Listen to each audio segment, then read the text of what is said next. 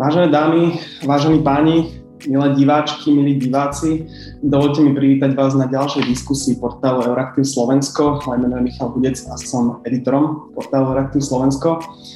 Dnešná téma je pomerne jasná už z názvu. Eurofondy, plán obnovy a klimatická zmena. To znamená, že sa budeme rozprávať o tom, ako európske peniaze pomôžu naplniť klimatické ciele, ako nové nastavenie eurofondov ovplyvní financovanie boja s klimatickou krízou, ako príprava nových eurofondov vyzerá a pozrieme sa aj do konkrétnych sektorov.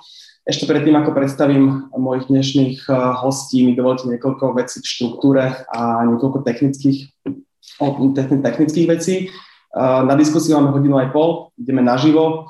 Ja mám na úvod pre každého hostia pripravené dve otázky, potom bude krátky priestor na reakciu na to, čo už zaznelo a potom bude priestor aj na vaše otázky. To znamená, že otvoríme diskusiu a vás všetkých prosím, aby ste sa zapojili, aby ste neváhali a kladli otázky, pretože, ako zvyknem hovoriť, tak diskusia má byť najmä o diskusii. Otázky môžete klásť cez funkcionalitu Q&A, ktorú máte vľavo dole na lište, pardon, pravo dole na lište pre všetkých registrovaných používateľov otázky, ktoré prídu na Facebook alebo na iné platformy, kde túto diskusiu taktiež streamujeme, nebudeme brať do úvahy, bolo by toho príliš veľa, takže prosím, aby ste to pochopili a ospravedlnili nás. Na záver tohto úvodu by som ešte rád veľmi poďakoval našim partnerom. Táto diskusia môže prebehnúť vďaka podpore Európskej komisie a aj občianskému združeniu budovy pre budúcnosť.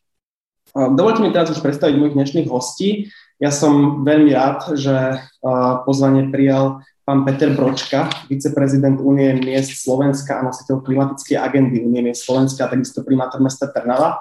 Pán Bročka, dobrý deň. Ahoj, zdravím všetkých. Je tu s nami aj Matúš Drotár, riaditeľ odboru metodiky a koordinácie subjektov na Ministerstve investícií, regionálneho rozvoja a informatizácie. Dobrý deň. Dobrý deň, ďakujem pekne za pozvanie. Ďakujem, že ste prijali pozvanie. A takisto je tu s nami Martina Pavlíková, environmentalistka zo Združenia Slatinka a expertka Úradu spolnomocnica vlády Slovenskej republiky pre rozvoj občianskej spoločnosti. Dobrý deň. Dobrý deň. No a napokon Richard Pakši, analytik z občianskeho združenia Budovy pre budúcnosť. Dobrý deň. Dobrý deň vám. Toho času skutočne nie je až tak veľa, je to hodina aj pol, ale ja si predsa len dovolím ešte pár slov, pár slov na úvod. Tá diskusia z môjho pohľadu je veľmi aktuálna a to vo všetkých jej troch pilieroch, teda eurofondy. Nachádzame sa tesne pred štartom nového programovacieho obdobia.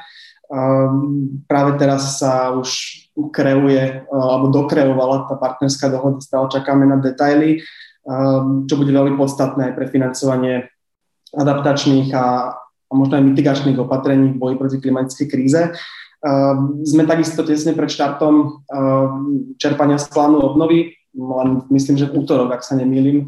Bola na Slovensku šéfka Európskej komisie Ursula von der Leyenová, ktorá nielenže nám oznámila, že Európska komisia náš plán obnovy schválila, ale dokonca aj, že je pomerne kvalitný No a napokon klimatickú zmenu cítime dnes všetci asi o trošku viac ako uh, po uplynulé dni a mesiace, pretože je skutočne veľmi, veľmi teplo a um, aj to podľa expertov, ako sa zhodujú a dúfam, že so mnou budete súhlasiť, je jeden z prejavov klimatickej zmeny, tieto veľké návaly horúčav.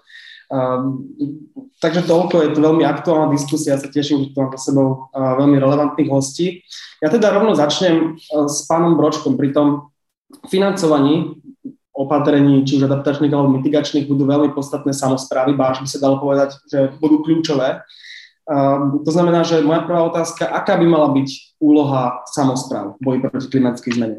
A sú dnes tie kompetencie pri strategickom plánovaní, projektovaní a príjmaní a implementovaní opatrení nastavené medzi štátom a samozprávami efektívne? A správne toto je niečo, na čo podľa mňa treba myslieť ešte pred štartom toho čerpania, či už plánu obnovy alebo eurofondov. No a moja druhá otázka je, ste ako či už primátor alebo člen Únie miest Slovenska spokojní s prípravou nových eurofondov a ako to nové nastavenie môže ovplyvniť vôbec financovanie a, implementáciu opatrení. Máte slovo, prosím. Um, zapnite si mikrofón, prosím vás, pán Bročka. Ďakujem. Sorry, zdravím všetkých ešte raz. Ja si myslím, že úloha samozpráv by e, na konci dňa mala byť e, naozaj kľúčová. E, jedna vec je snaha o boj s klimatickou zmenou na tzv. globálnej škále, ale oveľa dôležitejšia aj pre bežný alebo bezprostredný život alebo bezprostredný dosah na život ľudí je tento súboj práve na lokálnej úrovni, či už na úrovni miest, obcí, respektíve krajov. Pre každú samozprávu je absolútne kľúčové, hlavne pri strednodobom a dlhodobom plánovaní, mať úplne jasné a špecifické informácie na to, aby sa vedela pripraviť na prísun peňazí, respektíve sekundárne, to súvisia s tou ďalšou otázkou na prísun aký, akýchkoľvek ďalších kompetencií. Keď sa pozriete na niektoré projekty, ktoré uh, súvisia s, so, so zelenými uh, opatreniami úplne všeobecne, tak bavíme sa o častokrát viacročnej príprave.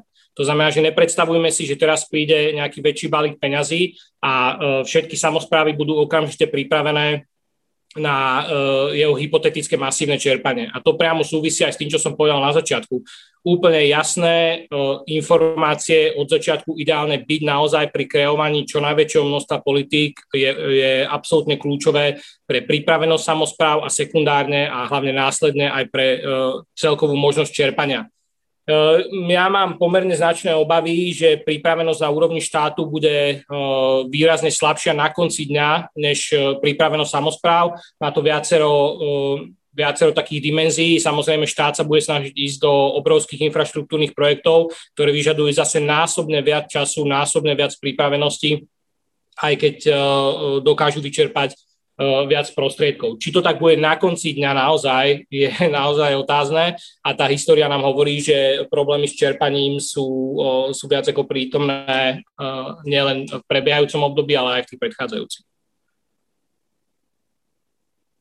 Pokiaľ sa bavíme o tom, že či by samozpráva ocenila viac kompetencií, niektorí kolegovia by, a tým nemyslím iba starostov a primátorov, ale častokrát aj kolegov z vyšších územných celkov, by veľmi radi pod seba alebo na seba zobrali obrovské množstvo kompetencií, lebo majú vidinu veľkého množstva peňazí, ale toto je veľmi slippery slope. Jedna vec je chcieť kompetencie a druhá je mať na ne personálny a profesionálny aparát na to, aby som sa s nimi dokázal vyrovnať a následne peniaze efektívne využiť.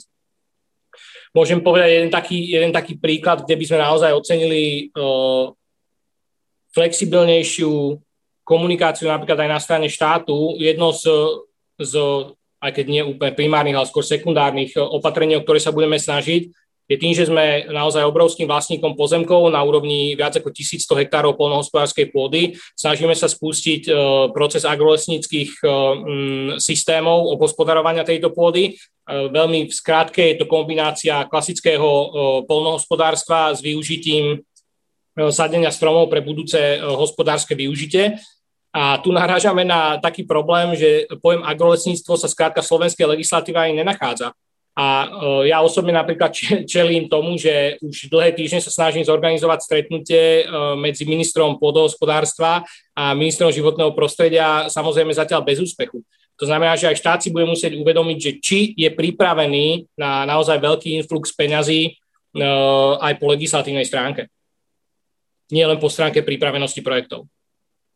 Ďakujeme veľmi pekne. My sa ešte k tým viacerým veciam, ktoré ste načetli, dostaneme. Samozrejme, tie regionálne kapacity sú pomerne veľká téma teraz je to ešte dôležitejšie, keď sa dostávame už do tej fázy implementácie, um, najmä plánu obnovy a ako to sklbiť vôbec s implementáciou tých eurofondových projektov. Uh, pán Drotár, ako budú vyzerať vlastne tie nové eurofondy v kontexte boja proti klimatickej zmene? Uh, máme poznáme nejaké požiadavky Európskej komisie v tejto oblasti a ako ich bude reflektovať nová partnerská dohoda? To je moja prvá otázka pre vás a keď už sa rozprávame o tej partnerskej dohode, tak zaujímavé, akom je teraz štádiu a kedy ju budeme môcť už konečne vidieť? Máte slovo, prosím. Dobre, ďakujem pekne. Čo sa týka e, partnerskej dohody, tak e, tá je v podstate už e, verejne známa, dokonca aj partnerstvo, alebo teda naši socioekonomickí partnery dali mandát našej pani ministerke, aby začala túto partnerskú dohodu negociovať a vyjednávať s Európskou komisiou už v máji. To znamená, už niekoľko týždňov je na Európskej komisii, ktorá ju veľmi pozorne pozerá. A jeden z tých aj dôležitých aspektov, aby som nadviazal na našu dnešnú tému, je aj dodržiavanie ako keby nejakých takých klimatických požiadaviek alebo požiadaviek alokovať určitý zdroj finančných prostriedkov z partnerskej dohody práve na tieto klimatické ciele. E, tie klimatické ciele alebo ten, ten objem finančných e, prostriedkov, ktoré bude smerovaný na podporu týchto aktivít je pomerne, pomerne veľký. E, minimálne teda 30% z Európskeho fondu regionálneho rozvoja musí smerovať na podporu takýchto aktivít a rovnako minimálne 37% z kohezného fondu. Čiže je to pomerne veľký balík finančných finančných eh, prostriedkov, čo zvýrazňuje eh, dôležitosť eh, tejto témy. V novom programovom období vlastne po partnerskej dohode prichádza operačný program Slovensko, je to také novum v tomto programovom období. Trochu sa odkláňame od toho systému viacerých riadiacich orgánov a viacerých operačných programov a centralizujeme podporu na akúkoľvek aktivitu v rámci jedného operačného programu, operačného programu Slovensko a v rámci politického cieľa 2 to je vlastne ten priestor, ktorý sa venuje práve oblasti či to už energetickej efektívnosti alebo teda boja s klimatickými zmenami. V rámci partnerskej dohody aj operačného programu je práve na ciele v tomto politickom cieli alokovaných 4 miliardy eur, čiže obrovský balík finančných prostriedkov, ktoré teda budú mať k dispozícii. A toto chcem povedať, že nielen štátne inštitúcie, ale vo veľkej, vo veľkej miere budú podporované aj projekty územnej samozprávy, aby sme naozaj s klimatickými zmenami bojovali, aby sme venovali svoju energiu na znižovanie energetickej náročnosti budov, podporovali mestskú hromadnú dopravu, adaptačné opatrenia, mitigačné opatrenia, alebo teda oblasť oblasť obehového eh, hospodárstva. Čiže tých aktivít aj tých finančných prostriedkov bude, eh, bude pomerne eh, veľké množstvo s tým, že my už v týchto letných mesiacoch chceme začať aj partnerskú diskusiu.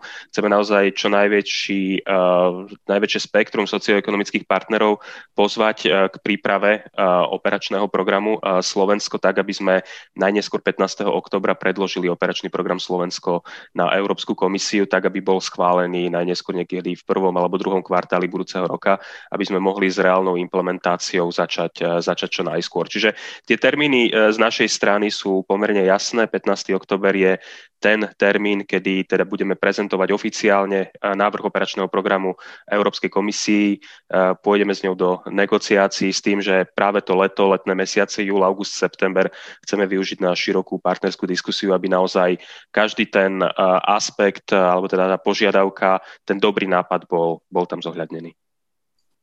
Ďakujem veľmi pekne. To nepochybne veľmi dobrá správa, že tých peňazí aj z európskych štruktúrálnych investičných fondov bude dosť. Um, ako som už ale povedal, dôležitá je aj tá stránka implementácia. To, ako, uh, ako budeme tie, projekty, tie jednotlivé projekty implementovať a čo vlastne ľudia z toho pocítia. Pani Pavlíková, ako hodnotíte, ak sa, pozriete, ak sa pozrieme na to doteraz, na to čerpanie a implementovanie a tých jednotlivých projektov, ako hodnotíte ten súčasný stav uh, implementácie adaptačných opatrení na Slovensku a možno, že úlohu mm, regiónov a samozpráv v tomto procese, pretože ako sme už povedali, to bude nepochybne niečo, čo je kľúčová, kľúčová vec vôbec pre ten úspech a naplnenie uh, klimatických cieľov, či už do roku 2030 alebo 2050. A čo môžeme v tomto smere čakať od nových eurofondov? Čo sa musí zlepšiť? Um, a moja druhá otázka uh, je, ako z pohľadu tretieho sektora hodnotíte prípravu nových eurofondov a ako to nové nastavenie, o ktorom hovoril pán Drota, ktoré poznáme už teda dlhší, dlhšiu dobu, ak sa naplní, uh, ovplyvní implementáciu adaptačných opatrenia. Vôbec také, už to viackrát zaznelo, boja s klimatickou zmenou. Uh, ja by som chcela v prvom rade oceniť hlavne samozprávy, pretože tak, ako to bolo povedané, tak uh, štát ako keby trošku v tej implementácii opatrení zaspal. Nemáme tu vlastne celkom priaznivú, by som povedala, legislatívu, chýbajú nám napríklad technické normy, metodiky, ako navrhovať adaptačné opatrenia, ak hovoríme hlavne o tej vode, o zadržiavaní vody v krajine alebo aj o nejakej adaptácii na vlny horúčav, prispôsobovaní vlastne mestského prostredia, tak veľakrát vlastne práve samozprávy sú tí ťahúnie, to veľmi oceňujem, že sa pustili tak ako napríklad v Trnave, jednak do analýzy zraniteľnosti územia, príprave, pristúpili vlastne k príprave a k realizácii týchto adaptačných opatrení, pretože napríklad len poviem ta, takú pikošku, že, že naša legislatíva neod, nejako nerozoznáva, že či pripravujete úplne jednoduché e, opatrenie, adaptačné dažďovú záhradu. A niektoré okresné úrady dokonca idú cez vodoprávne povolenia e, a pritom to ani stavba nie je. A e, tá príprava týchto veľmi jednoduchých adaptačných opatrení je hrozne zložitá, byrokraticky náročná. A aj keď vyjde výzva, tak samozprávy jednoducho nestíhajú, povedia si, že musíme riešiť nejaké iné veci. A ak nerozmýšľajú hodne dlho dopredu, čo už tu teda niekoľkokrát bolo povedané, tak uh, tie peniaze, aj keď sú k dispozícii, aj keď sú vlastne pripravené, tak uh, nie sú vyčerpané, čo je teda celkom škoda. Na druhej strane musím povedať aj to, že my máme v legislatíve celkom nie dobre zadefinovanú aj zrážkovú vodu a vlastne nakladanie so zrážkovou vodou. Veľakrát je vlastne brána, ako keby to bola voda odpadová. Nie celkom dobre to rozlišujeme. Čiže toto všetko nás brzdí my vieme, čo máme robiť, e, projektanti mnohí e, sú na to pripravení, financie máme, ale ako keby zaostávame v, te, v, tom, v tom podklade. Práve tu, je, tu vidím veľkú, veľkú príležitosť eh, v pláne obnovy a odolnosti, pretože tak, ako bol schválený, tak vlastne v komponente 5, čo je teda adaptácia na zmenu klímy, ráta práve s reformami v tejto oblasti. Eh, malo by teda prísť eh, k spracovaniu a schváleniu novej vodnej politiky. Slovenska malo by prísť k reforme, čo sa týka práve legislatívy. Mali by sa vlastne spracovať práve metodiky, normy. Z plánu obnovy by mali ísť peniaze na tie vodozadržné opatrenia, hlavne hlavne v extraviláne, čiže, čiže mm, neviem, revitalizácie riek, tak vlastne má sa vytvoriť systém, aby napríklad protipovodňová ochrana mohla sa kombinovať s opatreniami na zadržanie vôd, lebo v súčasnom období je to oddelené. Vlastne keď robíte protipovodňovú opat- ochranu, musíte vlastne robiť a, a sú oprávnené len tie výdavky, ktoré sa týkajú ochrany pred povodňami, nie nejakého zadržania vody v, v povodí alebo, nedaj Bože, vybudovania cyklotrasy po, po nejakom zregulovanom úseku vodného toku. To sú všetko neoprávnené aktivity. Čiže ja očakávam, že v budúcom období e, dôjde k, vlastne, ku kombinácii týchto všetkých opatrení, pretože už myslím si, že skončil ten čas, kedy sme sa veľmi, by som slušne to nazva, tak rezortizmus, eh, ktorý tu prevláda. A mi to veľmi ľúto, že, že stále počúvame takéto, že sa vlastne ministri nevedia stretnúť, že vlastne nie je možné kvôli, kvôli tak overeným a jasným opatreniam, ako sú agrolesnické systémy, uh, že sa vlastne ministri a ministerstva vlastne ako keby nevedia skoordinovať. A ešte jednu dôležitú vec som vlastne chcela povedať, že, že uh, pre mňa je veľmi dôležité pozrieť sa aj na, na to, čo vôbec chceme tými adaptačnými opatreniami dosiahnuť čo sú ukazovatele, eh, že budeme vedieť, že sa pohýňame dopredu. Tie ukazovatele dnes, ako, ako ich poznáme a vyzerá, že aj v partnerskej dohode to je stále tak nastavené, eh, sú napríklad treba počet osôb ochránených pred povodňami. Keď nám tento počet ľudí stúpa, tak e, čo nám to hovorí? Kľudne to môže znamenať to, že sa nám ľudia stiahujú do tých e, oblastí, ktoré sú e, ohrozené povodňami a že vlastne vytláčajú a, zaberajú ten priestor, ktorý chceme, aby mali rieky, aby sa tam tá voda mohla rozliať, aby vlastne ochladzovala okolie, sítila podzemné vody a tak ďalej. Čiže aj tie ukazovatele je veľmi dôležité, aby sme aj o nich diskutovali, nielen o aktivitách, o príjimateľoch, o tom, že, že ako dostať peniaze do regiónov, ale aj vôbec, že, čo tým chceme dosiahnuť. A tam sú veľmi dôležité práve tie podkladové strategické dokumenty, čiže napríklad stratégia adaptácie, práve prerokovaný, prerokovávaný akčný plán k stratégie adaptácií, vodná politika a potom na regionálnej a na lokálnej úrovni práve ja neviem, územné plány, stratégie adaptácie a podobne. A ešte veľmi stručne k tej druhej otázke. Mimovládne organizácie boli vlastne zapojené do prípravy partnerskej dohody rôznym spôsobom. už vlastne v roku 2019, keď sa identifikovali priority, tak vlastne bol celkom zaujímavý proces, kedy boli vlastne experti oslovovaní už rôznymi dotazníkmi a podobne. A potom aj vlastne v rámci nejakých diskusí, tak nejakých rokovaní, okrúhlych stolov, tak práve pánom uh, Drotarom sme sa dosť často stretávali a teda aj sa stretávame, pretože v rámci úradu spolomocnenca vlády pre rozvoj občianskej spoločnosti máme teraz spoločný projekt, spoločné aktivity, ktoré sa zaoberajú práve vtiahnutím expertov z občianskej spoločnosti do toho plánovania.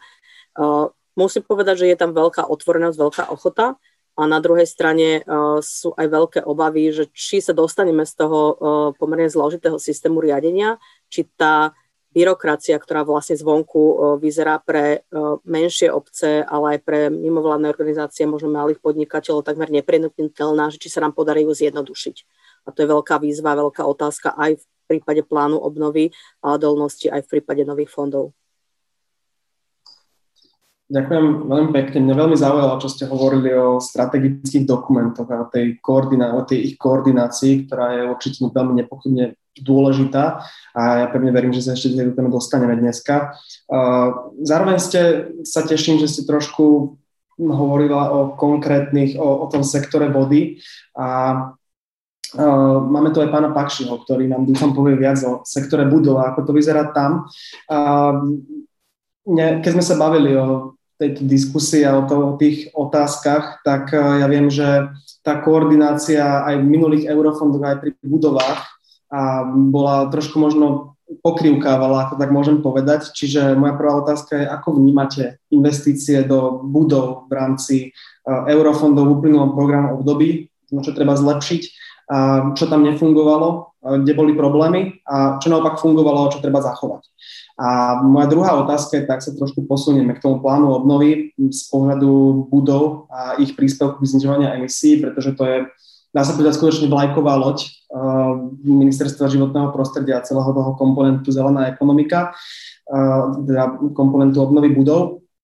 Um, ako, to, ako, ako ho hodnotíte? Krie sa to s najakutnejšími problémami, ktoré v tom sektore máme uh, a ktoré musíme riešiť a zároveň zahrňa to možno tie najlepšie dostupné techniky a praktiky, ktoré, ktoré už máme nielen v Európe, ale možno na celom svete. Budeme s nimi pracovať?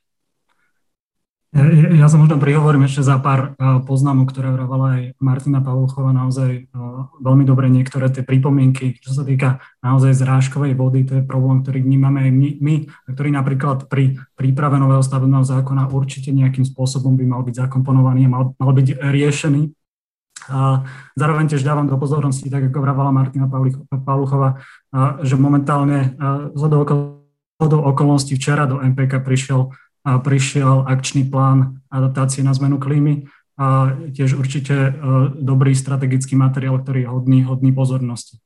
Keď sa pozrieme na tie predchádzajúce eurofondy, čo sa týka obnovy budov, ja sa zamerám možno že na jeden konkrétny problém alebo jednu konkrétnu vec v prípade obnovy verejných budov, tak to je možno súlad mitigačných a adaptačných opatrení. Na, jedne, na, jednej, strane, e, na jednej strane sme mali špecifické ciele a, výzvy, ktoré sa venovali znižovaniu energetickej e, náročnosti alebo teda zvyšovaniu energetickej efektívnosti verejných budov.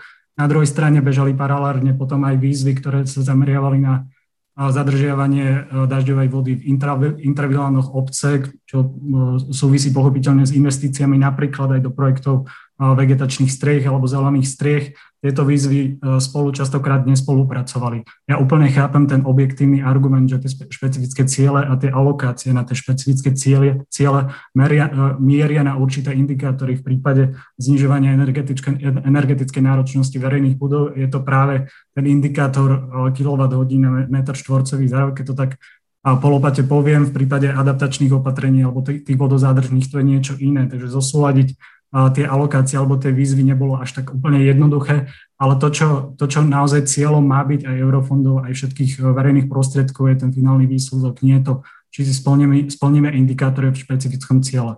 Toto je už možno trošku zohľadnené aj v prípade e, tvorby novej partnerskej dohody alebo nových eurofondov, kde už pri obnove verejných budov alebo pri investíciách do obnovy verejných budov už sa uvažuje aj s tým, že by mali byť doplnené adaptačnými opatreniami alebo opatreniami, ktoré ktoré majú podporovať biodiverzitu. To je niečo, čo určite určite oceňujem aj ja. A je to takéto poučenie z, toho, z toho minulého programového obdobia, kde naozaj, a dám ten konkrétny príklad, pokiaľ samozpráva alebo aj štátna organizácia chce obnovať verejnú budovu, v našom záujme podpory mitigačných a adaptačných opatrení by malo byť umožňovať im na jednej strane opatrenia, ktorým budú znižovať tú energetickú náročnosť a na druhej strane opatrenia, ktoré podporuje tú adaptáciu. Pretože ak sa pustíte do projektu obnovy školy, škôlky alebo obecného úradu, je oveľa efektívnejšie a správnejšie, že tú zelenú strechu tam už aplikujete v rámci toho, v rámci toho jedného projektu a všetky ostatné ďalšie adaptačné opatrenia. Nehovorím len o, len o týchto zelených, ale aj napríklad hospodárenia s, s dažďovými, dažďovými vodami, ktoré by tiež, mal, tiež mali byť podporované. Prejdem k tej druhej otázke, k plánu obnovy, ako to, ako to vyzerá, alebo a, a, ako to a, a ako ten strategický plán bol schválený z pohľadu, z pohľadu budov. Vnímam to, alebo to hodnotím to z dvoch pohľadov. Na jednej strane je ten kvantitatívny, na druhej strane ten kvalitatívny. Ten kvantitatívny hovorí o tom, že či ten strategický materiál, alebo teda, že či celkový plán obnovy naozaj venuje dostatočnú pozornosť z hľadiska alokácie. Tam musím možno aj oceniť trochu, že naozaj ten dôraz na sektor budov v pláne obnovy je kladený pomerne významne. Nehovoríme len o komponente číslo 2, obnova budov. Naozaj, e, naozaj e, investície do obnovy a výstavby budov sa nachádzajú v ďalších 8 komponentoch. Či sú to investície spojené s, s výstavbou alebo obnovou škôl alebo škôlok. A dobre vieme, že miliarda pôjde na, na, na nemocnice, na, na nové nemocnice alebo na obnovu existujúcich nemocnic. Rovnako sú tam investície do, do budov súdov alebo budov hasických staníc alebo policajných e, staníc. Čiže z toho kvantitatívneho hľadiska aj samotný plán obnovy hovorí o tom, že výstavba a obnova budov je jedným z hlavných prvkov zelenej transformácie v pláne obnovy, čo je určite dobré a určite, určite sme veľmi radi. Na druhej strane, ako sú nastavené tie kvalitatívne požiadavky z pohľadu, že či plán obnovy naozaj bude podporovať udržateľné riešenia a či sa bude snažiť naozaj zabezpečiť, aby tie investície podporovali riešenia, ktoré budú prispievať e, k znižovaniu emisí skleníkových plynov a potom e, doplnkovo teda k adaptácii ideálne teda intravinálnou obcí pomocou e, investícií v projektoch obnovy alebo výstavby budov. A tam môžem tiež povedať, že už pri základných podmienkach, ktoré budeme musieť splniť z vyplývajúcich z, z podmienok Európskej komisie, na drvivú väčšinu tých projektov bude kladený dôraz na úsporu energie. A rovnako tak veľká časť podmienok, ktoré špecifikuje ktoré špecifikujú technické kritéria v taxonómii, bola preklopená do, do plánu obnovy. Dám len jeden príklad. Všetky investície, ktoré pôjdu do obnovy alebo výstavby budov, budú musieť zabezpečiť, že 70 stavebného a demolačného odpadu bude musieť byť recyklovaný, čiže veľká časť požiadaviek, ktorá je špecifikovaná v taxonómiách na budovy, bola preklopená do plánu obnovy, čo je určite fajn. A na druhej strane my sme si v rámci plánu obnovy ako Slovenská republika stanovili niektoré až nad rámec požiadavky, čo je určite tiež krok dopredu. Spomeniem a možno dve v rámci výstavby nových nemocníc. Máme stanovené cieľe, že alebo tá plán obnovy počíta s tým, že nové nemocnice by mali splňať certifikáty udržateľnosti BREEAM Excellent, čo je niečo, čo poznáme pri komerčných administratívnych budovách, ale štátna správa to momentálne vôbec nevyužívala. A už táto požiadavka tam je stanovená, čo je určite krok dopredu Niektoré z investícií, z investícií do obnovy alebo výstavby budov v iných komponentoch počítajú s využitím zeleného verejného obstarávania, čo je určite tiež krok dopredu. A rovnako tak požiadavky Európskej komisie, ale aj ten pohľad plánu obnovy na tieto investície reflektuje naozaj využívanie alebo reflektuje, podporuje a častokrát aj podmienuje používanie adaptačných opatrení, v súčasť, v súčasť, aby boli súčasťou týchto projektov ten súlad e, opatrení na úsporu energie v tých budovách a s, s opatreniami, a s adaptačnými opatreniami, napríklad, napríklad vegetačnými strechami,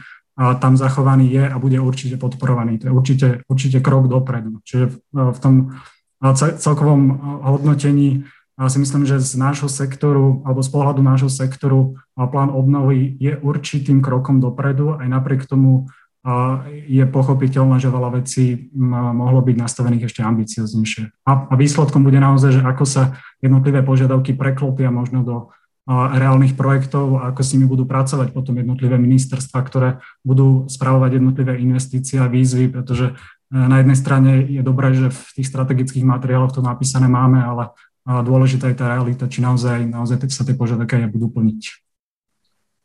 Zakončili ste to si myslím veľmi pekne a zároveň uh, je to určite téma na ďalšiu diskusiu. Už to tu teda viackrát zaznelo o tom, že tá implementácia je skutočne kľúčová časť a to, čo je na papieri, je jedna vec, ale uh, či sa to bude aj plniť a či sa to napokon aj mm, splní a či splníme všetky jednak tie milníky, ktoré máme v pláne obnovy, pretože tie sú pomerne prísne. Tak to je, to je vec druhá. Ďakujem, mám prvé kolo za sebou. Myslím si, že teraz v druhom kole si môžeme nechať krátke reakcie na to, čo už tu zaznelo. Ja by som to možno ešte doplnil takou druhou otázkou. A samozrejme, ak chcete na seba reagovať, e, kľudne môžete.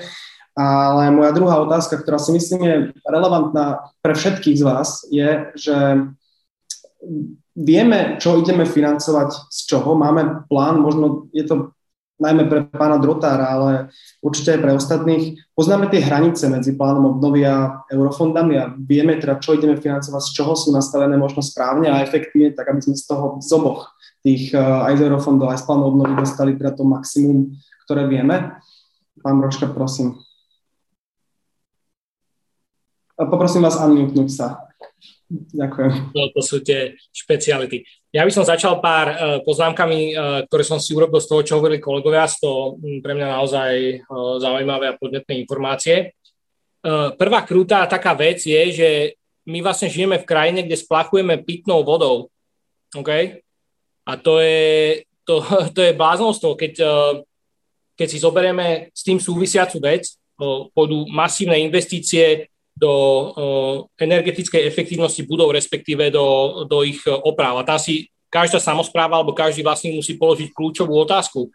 Idem nejakým spôsobom látať niečo, čo ani nie je kvalitnou architektúrou, technicky iba aby som to dostal na nejakú úroveň, ktorá zodpoveda tej úrovni požadovanej na čerpanie daných eurofondov, alebo sa na to pozriem naozaj komplexne a poviem si, dobre, v krajskom meste potrebujem vykryť také a také e, plochy úradníckých kapacít, idem zlučovať systém úradov, e, teraz myslím iba to, kde sídlia, urobím kvalitnú architektonickú súťaž, jasne nastavím pokrokovú energetickú efektívnosť, prácu s vodou, všetky možné a nemožné parametre a budujem niečo, čo má potenciál na najbližších 50 rokov. Ja mám vážne, počiarkujem, vážne obavy, že jediné, čo sa stane, je, že budeme rekonštruovať existujúci fond budov a výsledok bude neuspokojivý alebo bude uspokojivý možno na najbližších 15 alebo 20 rokov budovy, ktoré boli e, stavané pred 30, 40, 50 rokmi, nesplňajú dnešné štandardy ani dneš, dnešné jasné predstavy o tom, v akom prostredí by človek mal pracovať. Ja chápem, že každý by rád na nejakých úradníkov e, hodil rovno meteor a nech si robia, kde sú, hlavne nech makajú za najnižší možný plat, to je všetko v poriadku, ale musíme sa pozrieť pravde do očí. To znamená, že mne chýba uvažovanie na tejto škále. A toto uvažovanie by nemalo začínať na mojej úrovni, napríklad primátora krajského mesta, ale v ideálnom prípade na úrovni štátu.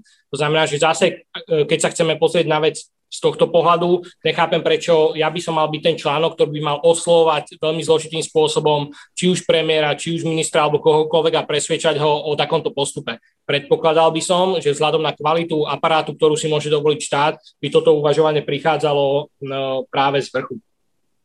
Odznela tu taká vec, že e, bude jedna miliarda na nemocnice. E, otázka je, dokedy majú byť tie nemocnice postavené. Keď e, má niekto predstavu, že by mali byť postavené do roku 2026, tak ja vsadím svojich 20 eur hneď teraz, že sa im to v žiadnom prípade nepodarí. Na to, aby ste mohli mať skolaudovanú tak zložitú sústavu budov, ako je nemocnica, pri vysokých, naozaj vysokých štandardoch, by ste už teraz museli mať minimálne nejakú formu projektovej dokumentácie.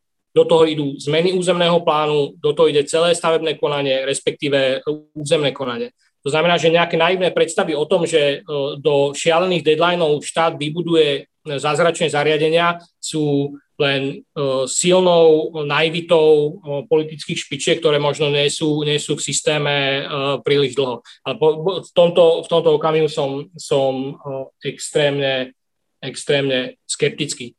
Posledná krátka poznámka. Padlo tu niečo o recyklácii stavebného odpadu. Toto je len vyslovene vec z praxe.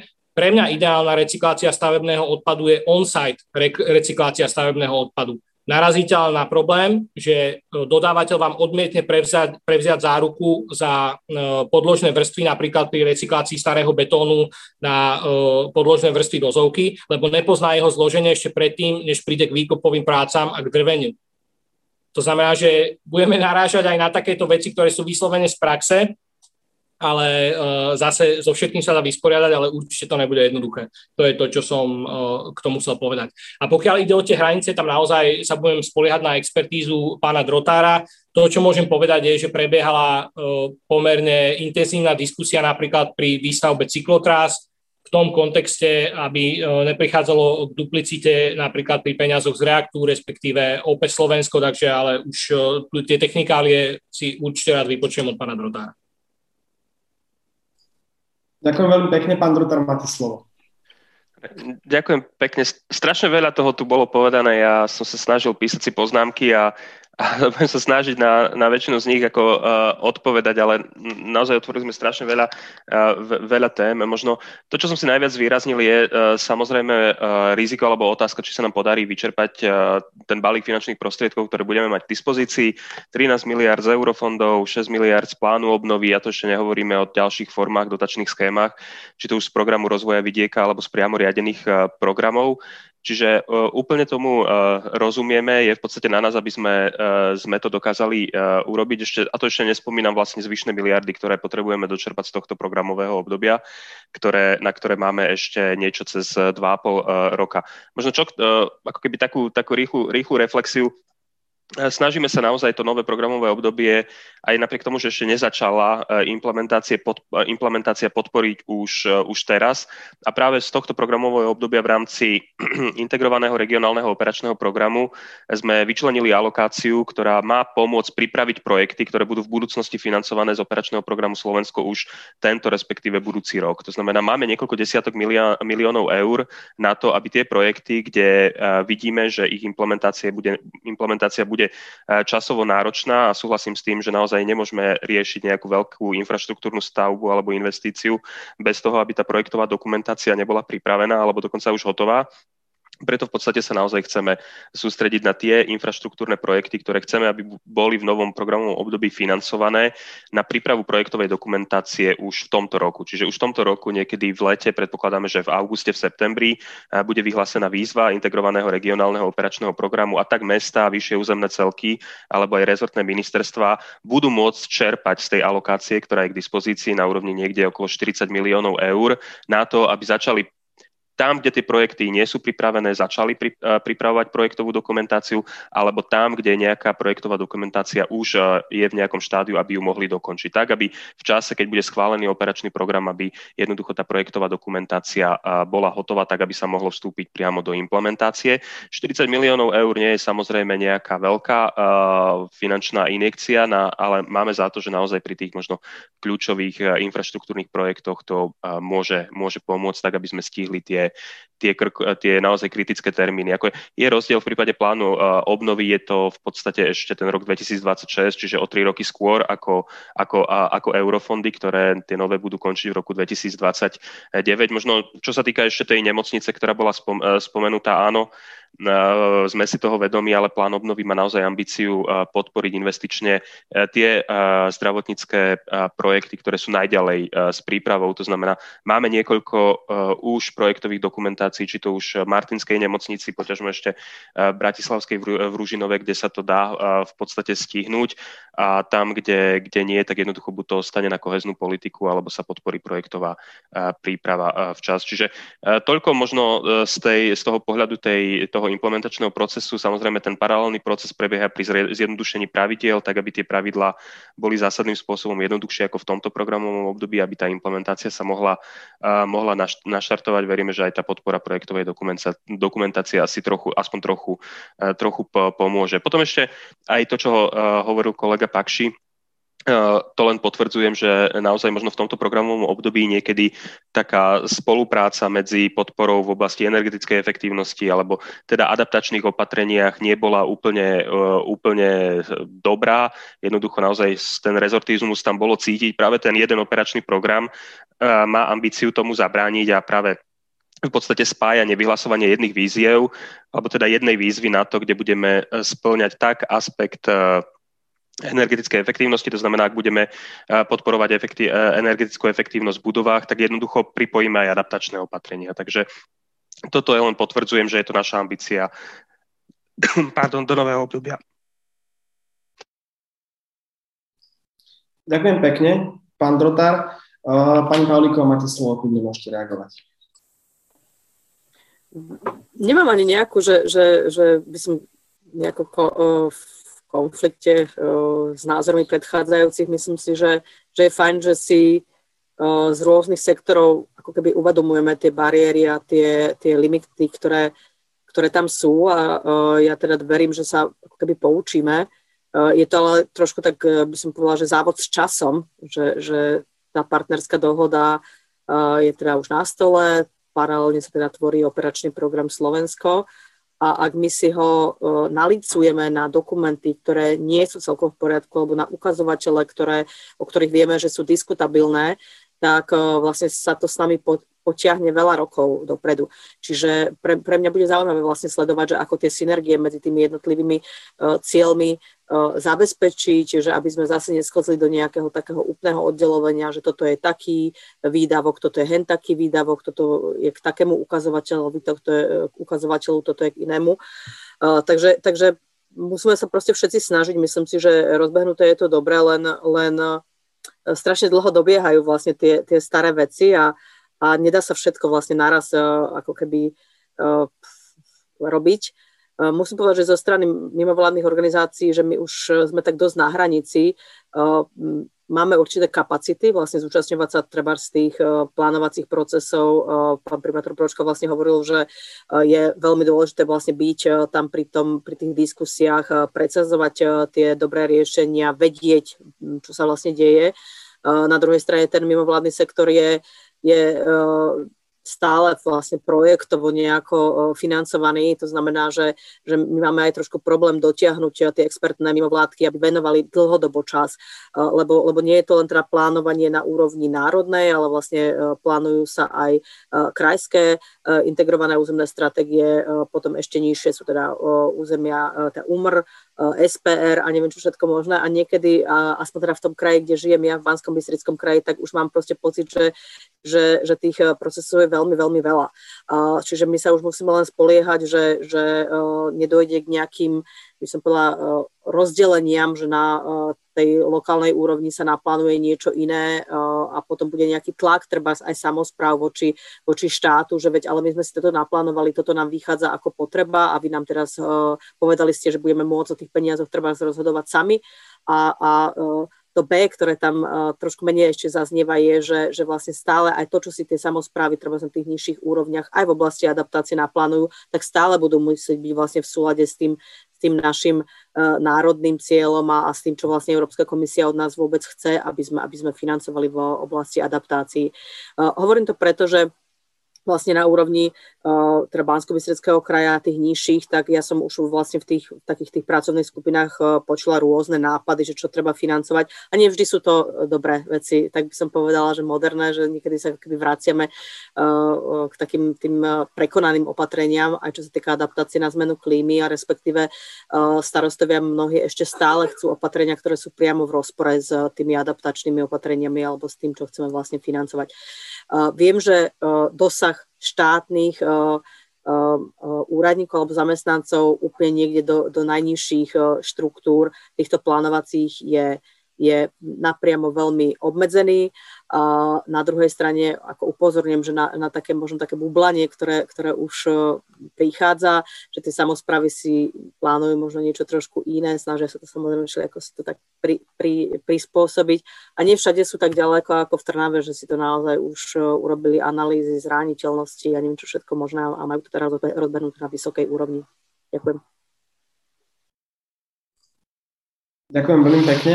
Pani Pavlíková, pán Bakši, môžete kľudne reagovať, prosím. Pardon, ja sa nebudem úplne na všetko reagovať. Súhlasím s pánom primátorom Bročkom a tie, tá, tá vízia, čo sa týka hlavne nemocníc, je naozaj že extrémne ambiciozná a ja som naozaj tiež veľmi zvedavý, ako, ako to dopadne. A tých projektov tam je ale viac, ktoré, ktoré akože budú narážať na to, či naozaj sú sú naozaj realizo- realizo- realizovateľné v tom krátkom čase alebo, alebo nie.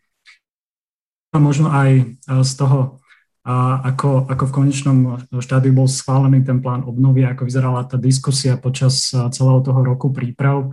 Minulý rok, ak si pamätáme, tak tá diskusia sa točila okolo myšlienok, že by sme si mali zvoliť pár priorít, ktorým budeme venovať tú pozornosť, aby sme to, aby sme to stihli implementovať v rámci, v rámci toho krátkeho obdobia 4-4,5 roka. Teraz, ak sa pozrieme na plán obnovy, tak má takmer 60 investícií a 60 reforiem. reforiem. Z pohľadu komplexnosti je naozaj, naozaj ambiciozný a, a, a tá diskusia, ktorá sa viedla posledný rok, bola ovplyvnená veľakrát aj tým, že pochopiteľne každý jeden stakeholder sa prihovaral za to, aby ich oblasť bola financovaná z plánu obnovy alebo aby nejaká alokácia sa v pláne obnovy našla pre ich oblasť. Podľa mňa v tomto, z tohto pohľadu častokrát aj argumentácia z ministerstva financí bola, bola relevantná, že plán obnovy nemá naozaj riešiť všetky problémy Slovenska. A plán obnovy je dvakrát menší než budúce eurofondy a, a ta, ten časový horizont je, je, je naozaj veľmi, veľmi krátky a treba vyberať priority a projekty, ktoré sú v súlade aj s princípom samotného plánu obnovy. A, a prejdem možno aj do tej druhej otázky, ktorej, ktorej ste sa pýtali, teda pevne verím, že ste, že ste sa to pýtali, ak si, ak si to zle pamätám, že, že či existujú deliace línie medzi, medzi eurofondami a, a plánom obnovy. A ja, každý ten členský štát mal zabezpečiť synergiu a komplementaritu medzi plánom obnovy a ostatnými európskymi zdrojmi, aby nedochádzalo k duplicite financovania. Ja, ja naozaj oceňujem a vnímal som, že počas prípravy plánu obnovy existovala komunikácia, alebo ešte existuje medzi, eh, medzi míry a ministerstvom financí alebo sekciou eh, plánu obnovy a odolnosti, kde, kde sa eh, snažili vyhradzovať tie, tie, tie mantinely alebo teda rozlišovať tie investície aj z toho dôvodu. Partnerská dohoda sa, sa posúvala a čakalo sa častokrát na schválenie plánu obnovy. A zároveň si myslím, že pri niektorých investíciách tá deliaca čiara alebo, alebo tá, tá komplementarita bude zachovaná častokrát len formálne na papieri a veľká časť investícií, ktorá pôjde z plánu obnovy, tak sa bude prelínať aj s eurofondami. Ako som spomínal, je tam takmer 60, investícií, niektoré tie ciele budú, budú veľmi podobné a budú sa pochopiteľne prelínať. Nevravím, že to je, že to je úplný problém, chápem aj tie možnosti prípravy obidvoch finančných nástrojov, a, ale určite nemôžeme v konečnom dôsledku hovoriť, že keď sa občan alebo teda nejaký príjimateľ podpory pozrie na obidva tie nástroje, tak bude vidieť jasné mantinely medzi, medzi plánom obnovy a medzi, medzi napríklad novými, novými, novými eurofondami. Čo sa týka, ja poviem už možno konkrétne za nás, za sektor budov, je naozaj fajn minimálne, že, že sa rozdelila podpora na bytové domy, na obnovu bytových domov, ktorá by mala ísť z nových, z nových euro, eurofondov v pláne obnovy bytové domy neboli, je tam viac priorita na, na rodinné domy. A čo sa týka verejných budov, tak tam obidve tie, invest- obi, obidve tie zdroje budú mieriť do týchto investícií a, a bude naozaj, naozaj e, z môjho pohľadu dôležité, aby tie podmienky sa snažili e, e, byť teda čo najbližšie, alebo teda aby boli čo najjednotnejšie. Nech sa nám nestane o 4 roky, že, že sa prejdeme po námestí a budeme vidieť, že tá budova bola obnovená z plánu obnovy a tá vedľa z, z eurofondov. A nevravím, že to automaticky chýba alebo nesprávne, vravím, vnímam tie, vnímam tie možnosti, ale musíme sa snažiť do budúcna, alebo teda v nastavení tej implementácii predchádzať nejakým rozdielom, ale aj z pohľadu toho konečného príjimateľa, či už, či už samozprávy alebo iného, iného žiadateľa, aby v tom konečnom dôsledku naozaj nemal a nemal chaos a, a, a nesnažil, sa, nesnažil sa vnímať, alebo to jediné, čo vníma, je, že rovnaký cieľ, ktorý si on bude chcieť splniť, alebo teda rovnakú investíciu, ktorú bude chcieť prefinancovať alebo podporiť, bude môcť podporovať aj z plánu obnovy alebo, alebo, alebo z eurofondov. Čiže tá deliaca línia niekde je nastavená, a pochopiteľne tá snaha tam je a snaha tam bude, ale v konečnom dôsledku pri niektorých investíciách môže dojsť, že bude, že, že bude zachovaná len formálne na papier. Ďakujem veľmi pekne. Viac, viacero z vás sa už dotklo toho procesu implementácia rôznych bariér, ktoré nám môžu možno zabrániť efektívne, či už čerpať alebo implementovať tie projekty. Pán Bročka, myslím, že ste to boli vy, ktorý už ešte predtým naznačil problém možno alebo problém. Regionálne kapacity, ktoré nie všade sú dostatočné. Toto je téza, aj to debata najmä v energetike, kde sa hovorí, že tých, ale aj napríklad možno pri budovách, kde sa hovorí, že tých regionálnych kapacít expertov, analytikov, ktorí budú musieť v budúcnosti pripravovať projekty, implementovať ich, nie je veľa. Ako sú na tom z tohto pohľadu regióny. Možno nie ani tak Trnava, pretože vy ste skutočne už veľmi ďaleko, ale um, ostatné regióny ste viceprezidentom Únie miest uh, Slovenska. Um, prichádzajú nejaké takéto sťažnosti uh, alebo možno hlasy, ktoré volajú po zvýšení tých regionálnych kapacít a tak ďalej a tak ďalej? No, ja to začnem tak úplne vo všeobecnosti. To, čo tu beží dlhodobo, je nejaká, e, nejaké preťahovanie sa o kvalitný personálny kapitál a profesionálov medzi súkromným sektorom a samozprávou, alebo keď sa na to pozrieme z väčšej bubliny, verejnou správou. A nemusím ani položiť tú otázku, je úplne jasné, kto tu ťahá za kratší koniec. No, to je jednoznačne samozpráva a verejná správa primárne kvôli tomu, že pracovať vo verejnej správe je ešte stále stigmatizované bláznovstvo za veľmi nízku, za veľmi nízku odmenu a naozaj samozprávy častokrát trvie väčšine prípadov sú není schopné a ani ochotné zaplatiť najkvalitnejších ľudí, ktorí končia v súkromnom sektore. To sa potom, ak to nie je kontrolované, môže pretaviť v určitej forme nekvality aj pri tých projektoch. Takže určite samozprávy, aj verejná správa všeobecne sa potýka s nedostatkom profesionálnej pracovnej sily. To je určite taký veľmi jednoduchý záver.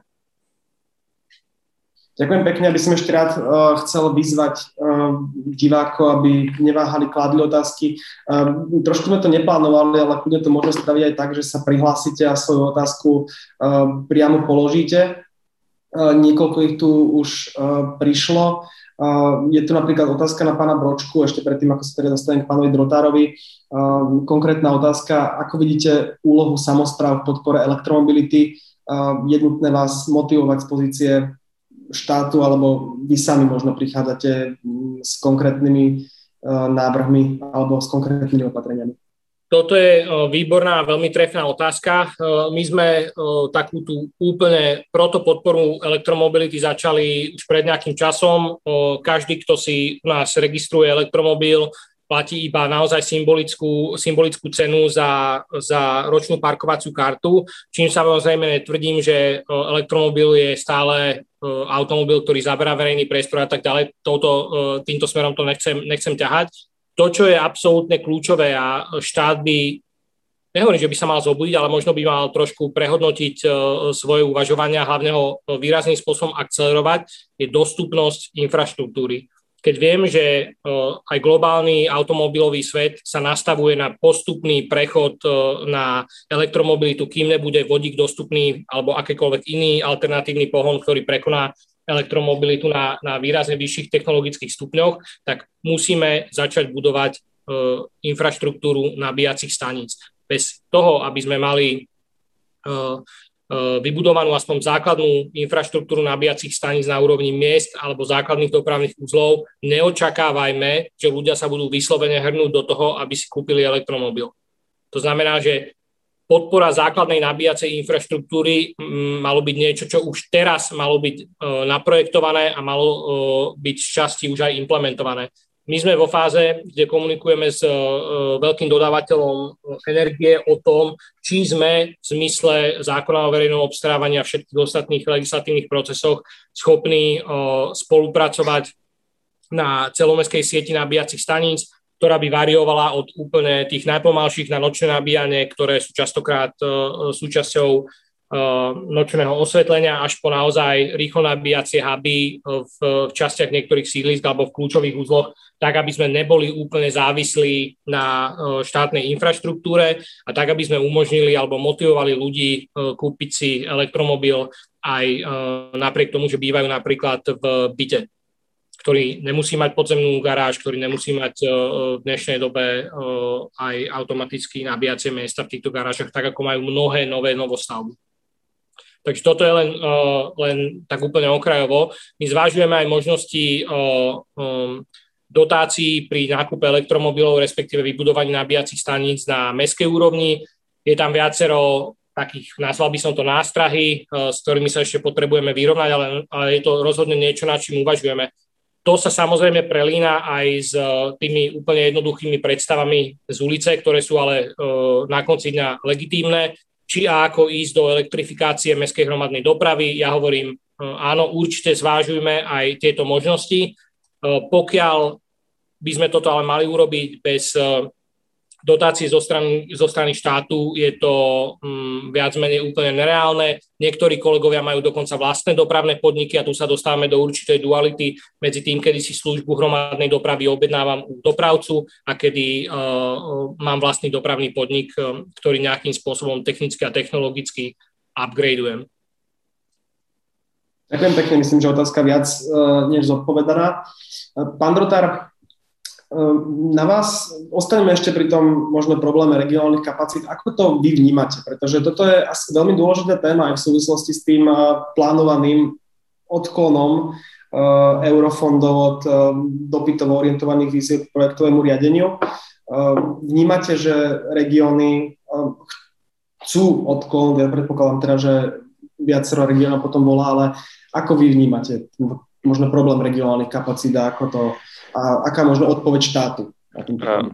Určite tento, tento pro, e, problém vnímame veľmi, uh, veľmi intenzívne a samozrejme, ale zase ten nedostatok administratívnych alebo analytických kapacít, on nie je vlastný iba územnej samozpráve, ale aj my ako štátna správa a možno teda tiež to nie je nejaký uh, a nejaké prekvapenie, jednoducho sa potýkame s nedostatkom kvalitných administratívnych kapacít, ktoré by dokázali zabezpečiť riadenie a implementáciu eurofondov, čiže v podstate tým pádom môžeme, môžeme lepšie pochopiť aj tento problém na úrovni samozprávy. Tým, že ho evidujeme už dlho, tak sa snažíme nejakým spôsobom nachádzať, nachádzať riešenia, ako tieto administratívne kapacity podporiť a v zásade máme také dve dve riešenia. My trochu rozdeľujeme analytické a administratívne kapacity. Analytické kapacity sú tie, ktoré tvoria tie verejné politiky, ktoré naozaj sumarizujú možno nejaké, nejaké údaje a dávajú e, odporúčania pre politické vedenie, to je jedno či mesta, obce alebo e, vyššieho územného celku. To znamená, v novom programovom období sa budeme snažiť podporiť aj dobudovať, ak ešte nie sú vybudované, práve tieto analytické kapacity na úrovni samozpráv, aby mohli jednoducho lepšie tvoriť verejné politiky, či to už v oblasti dopravy, životného prostredia, sociálnej oblasti. Čiže tam sa snažíme tiež smerovať investície momentálne sú zaradené v politickom cieli 5 Európa bližšie občanom, kde plánujeme alokáciu niečo okolo 20 miliónov eur práve alokovať práve na podporu týchto, týchto kapacít. Čiže to sú analytické kapacity a potom samozrejme to, čo aj my vnímame, je nedostatok tých administratívnych kapacít, ktoré už v prípade, ak existuje nejaký schválený projekt, respektíve je potrebné vypracovať jedno či projekt pre eurofondy, plán obnovy alebo nejaké iné dotačné schémy, rovnako vnímame aj tento, e, tento nedostatok na úrovni e, samozpráv, to znamená skôr takého technického projektového manažéra alebo finančníka, ktorý dokáže správne ten projekt napísať a následne, keď bude schválený, aj zimplementovať. Čiže toto je ako keby taký ten druhý pilier, ktoré, ktorým chceme pomôcť územnej samozpráve a preto vlastne už niekoľko týždňov E, aj s vyššími územnými celkami a dostaneme sa do, do diskusie aj s komunálnou samozprávou vo vzťahu k podpore práve týchto administratívnych kapacít. My máme takú víziu, že tak ako ste spomínali, tvoria sa integrované územné investície, integrované územné stratégie, respektíve stratégie udržateľného mestského rozvoja. To znamená v rámci vytvorenia tzv. technických sekretariátov rád partnerstva, to znamená tých subjektov, ktoré pracujú pri, na tvorbe integrovaných územných stratégií. Plánujeme finančne podporiť, vytvoriť ten technický sekretariát, ktorý bude nápomocný pri tvorbe tých konkrétnych projektov, respektíve pri ich implementácii, ktoré budú tvoriť integrovanú územnú samos, stratégiu a rovnako automaticky podporiť aj oblasť stratégií udržateľného mestského rozvoja, a to priamo financovaním alebo vytvorením nových administratívnych kapacít práve v tých, práve v tých mestách, ktoré sú jadrovými mestami udržateľného mestského rozvoja. Momentálne okrem 8 krajských miest je to ešte aj 9 ďalších miest. Čiže tá, tá otázka je veľmi, veľmi legitímna, je, je veľmi urgentná. Samozrejme v končnom dôsledku je veľmi dôležitá aj pre sam, samotnú Európsku komisiu, ktorá jedna z tých prípomienok, ktoré prišla k partnerskej dohode, je aj to, akým spôsobom chceme zabezpečiť a podporu, podporiť tvorbu analytických a administratívnych kapacít v území. Takže určite do nového programového obdobia chceme vyčleniť aj finančnú podporu na to, aby nielen tie administratívne, ale aj analytické kapacity boli na úrovni územnej samozprávy vytvorené, dotvorené, tak aby v podstate mohla, mohla fungovať tak, tak, ako má. Rovnako samozrejme potom treba povedať aj B, že okrem územnej samozprávy tu máme aj iných socioekonomických partnerov, ktorí sa podielajú a budú podieľať na implementácii a príprave projektov, a to je či to už oblasť akadémie, podnikateľského prostredia, ale tiež neziskového sektora. A tam samozrejme tiež sme v diskusiách o tom, ako umožniť alebo teda uľahčiť ten prístup k eurofondov aj práve pre tých ostatných socioekonomických partnerov, pretože ten balík finančných prostriedkov v končnom dôsledku ich príjimateľmi alebo teda žiadateľmi nebudú iba subjekty územnej samozprávy a štátnej správy, ale aj široké spektrum ostatných socioekonomických partnerov. Ďakujem. Pán Rotár, pani Pavlíková, vy máme to šťastie, že vás tu máme dneska, pretože vy pôsobíte teda priamo v regiónoch, zároveň pochádzate z aktivistického prostredia. Um, ako vyzerá možno nejaké konkrétne problémy pri implementácii adaptačných opatrení, pokiaľ ide o ten um, nedostatok regionálnych kapacít? Pociťujete to? Ja keď som pred asi možno 5 rokmi sa rozprávala so študentami uh, fakulty ekológie tu na vozvolenie, ale myslím si, že to isté by som povedala aj ďalším študentom, uh, ktorí študujú uh, takéto zamerania, napríklad v SPU v Nitre, výborná, výborná partia.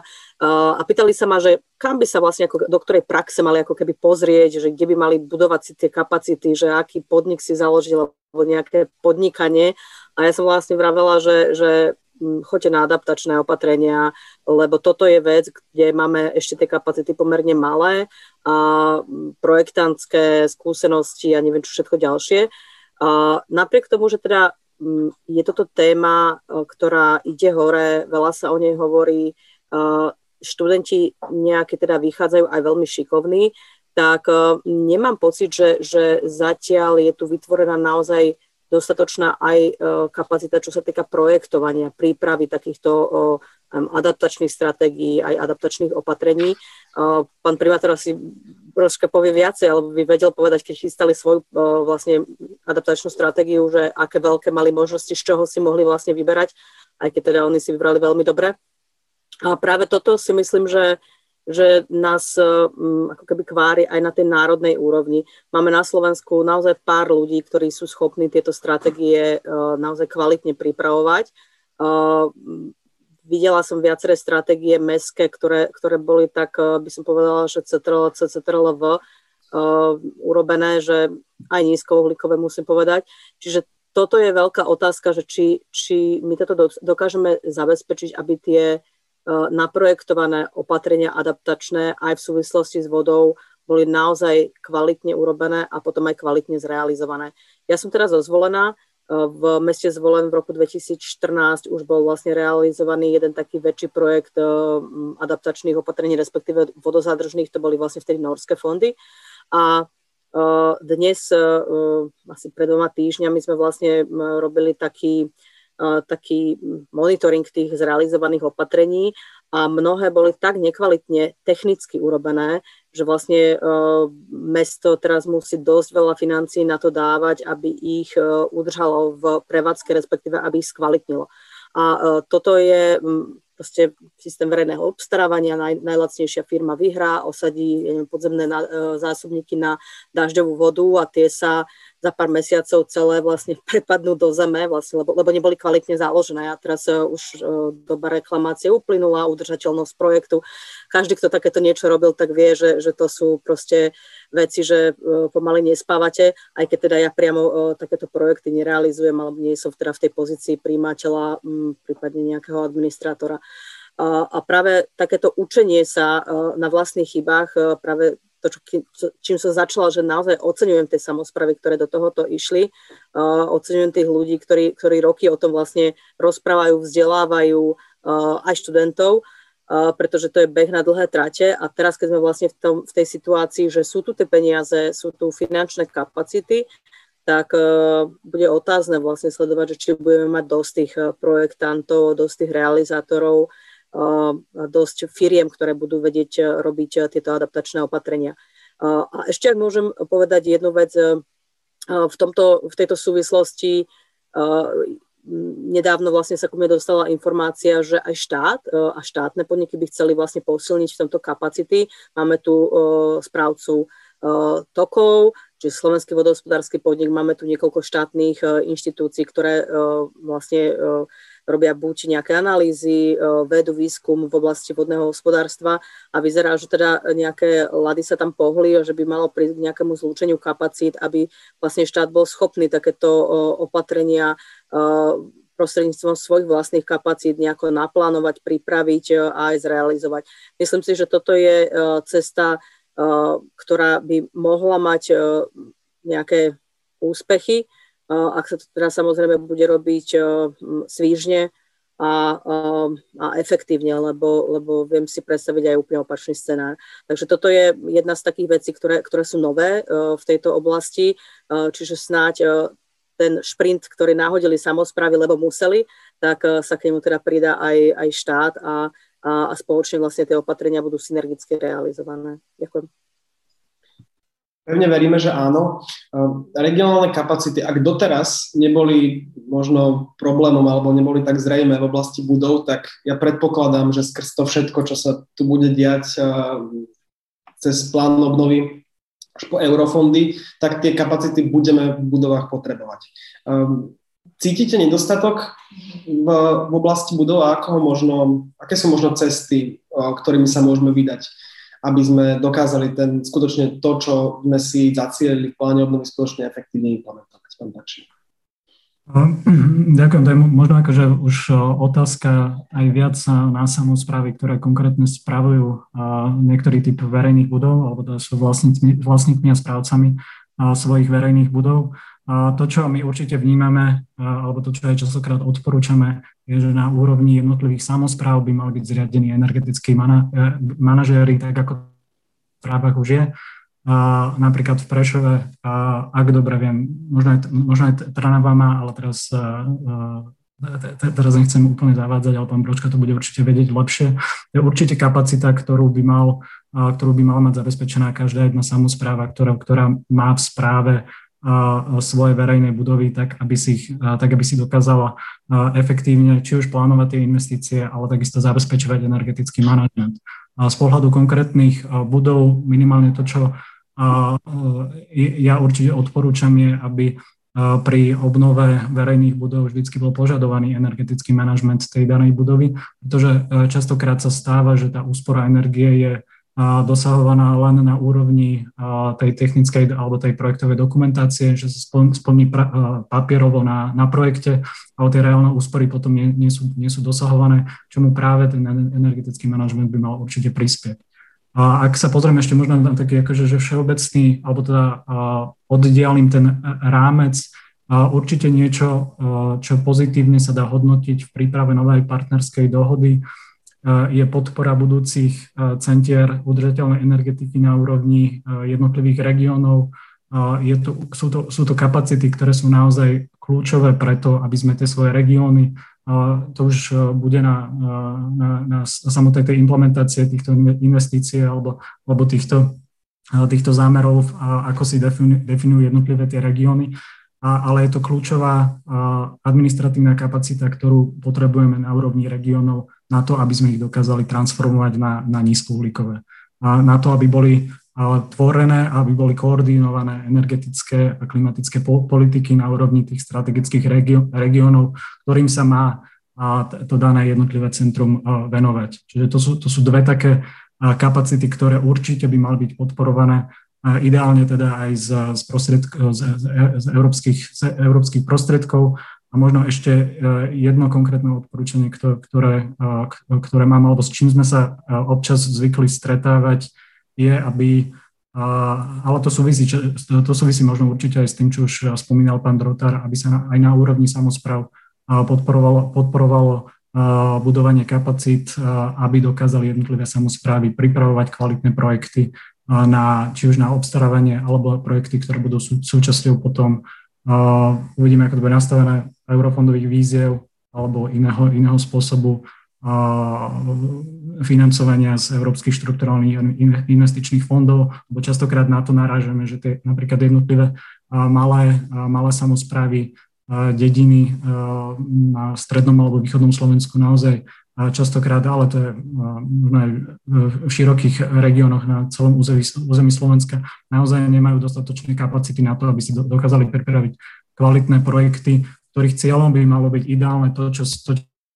pán Bročka, aby, aby, aby, aby tá budova nebola len uh, kvázi uh, obnovená s vidinou, zaplatame ju obyčajným zateplením, vymeníme okná a máme, sme spokojní na najbližších 15 rokov, ale naozaj by sme sa pozerali na tú komplexnosť a na všeobecnú kvalitu toho projektu, ktorým, ktorým môžeme, ktorú, ktorú môžeme tým konkrétnym zámerom dosiahnuť. To sú také akože tri odporúčania na tri úrovne kapacít z pohľadu toho, ako by sme mohli prispieť k vyššej kvalite obnove konkrétne teraz verejných budov. Ďakujem veľmi pekne za konkrétne teda predstavy a možné cesty. Pán Bročka, na vás tu bolo pardon, viacero poznámok, takže kľudne môžete reagovať. Ja to ešte doplním jednu ďalšiu otázku, ak dostaneme v tejto téme. Už tu, aj vy ste to spomínali na začiatku, že niektoré, že samozprávy sú často ďalej ako štát v tým, tom príjmaní adaptačných opatrení. A zároveň tu ale zaznelo to, čo myslím spomínala pani Pavlíková, že nie, nie vo všetkých prípadoch je to tak. Niektorí starostovia, možno nielen menších obcí, si častokrát idú s tými svojimi návrhmi aj proti tomu, proti tým všeobecne platným, povedzme, smerniciam alebo tým všeobecne platným uzneseniam o tom, čo je čo musíme robiť pri tých adaptačných opatreniach. To znamená, že moja otázka, ako možno vzdelávať tie samozprávy? Um, sú, je, to, je to o tých regionálnych kapacitách, alebo musíme robiť ešte niečo navyše, aby sme tie samozprávy dovzdelali, aby potom mohli pracovať efektívnejšie? Uh, díky za otázku. Uh, ja mám pocit, že samozprávy sú, není vzdelávané prakticky vôbec. To ja neviem o žiadnom komplexnom, komplexnom programe, ktorý by povedzme v prvom roku alebo v prvom pol roku po voľbách sa snažil nejakým spôsobom systematicky pracovať e, častokrát aj s novozvolenými starostami, respektíve primátormi a e, nevidujem žiadnu serióznu snahu e, metodicky alebo informačne ich uviesť, uviesť do deja. Čo, čo môže mať za následok rôzny nepríliš úspešný freestyle. A s tým súvisí aj druhá časť, druhá časť tej mojej odpovede, že nezabúdajme na to, že problémy starostu a primátora od okresného mesta vyššie sú diametrálne odlišné. E, kým v Trnave máme kapacitu peniaze a e, možno aj slobodu e, uvažovať nad, nad vecami možno naozaj systematickejšie a komplexnejšie, tak moji kolegovia vzdialení možno ani nie 20 km odtiaľto, lebo tým nenarážam na zaostalé regióny, teraz narážam na veľkosť jednotlivých samozpráv aj kapacity, Takže moji kolegovia možno 20 km odtiaľto uh, majú úplne iné problémy. Ich problém je, uh, či majú kanalizáciu, či vodovod je v adekvátnom stave a či vôbec majú napríklad chodníky.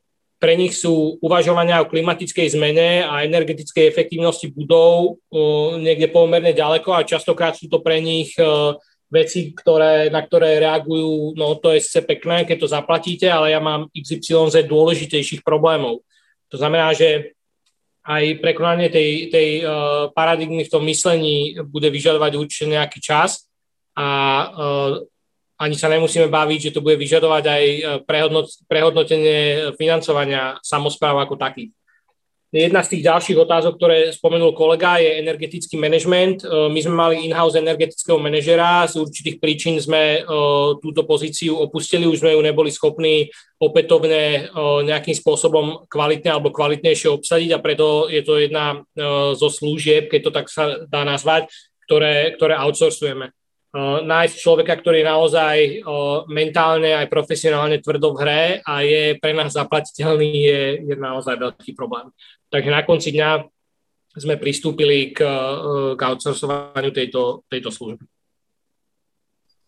Ďakujem veľmi pekne, pán Drotár. Toto je možno aj otázka na vás, to, čo spomínal pán Bročka, tá práca so samozprávami.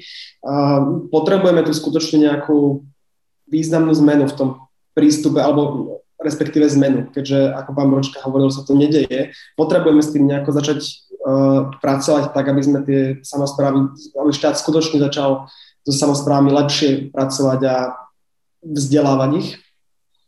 Mhm. Určite a vlastne možno len trochu zopakujem, čo, čo povedal pán Pakši, ale práve keď sa teda ostaneme v rámci oblasti energetiky, tak práve tou našou ambíciou, aby sme naozaj zlepšili tú pomoc analytickú, metodickú v tomto osobitnom segmente je práve vytvorenie tých regionálnych energetických centier a regionálnych centier udržateľnej energetiky. To znamená, naozaj štát z finančných prostriedkov z eurofondov vytvorí analytické centra, a to nielen na úrovni možno krajov, ale ide aj o úroveň nižšie, ktoré budú metodicky, analyticky a následne aj implementačne pomáhať pri zvládaní týchto týchto uh, v podstate veľkých, veľkých nárokov, čo sa týka možno plánovania energetického, ale potom aj uh, samotnej implementácie projektov, tak aby neboli uh, odkázané na hľadanie možno nejakého experta, ktorého len ťažko, ťažko nájdu a ako nájdu, tak ho nevedia zaplatiť a ako aj vedia zaplatiť, tak možno ho nevedia dlhodobo udržať. Tak práve v podstate tá, tá intervencia štátu v oblasti energetiky práve zriadením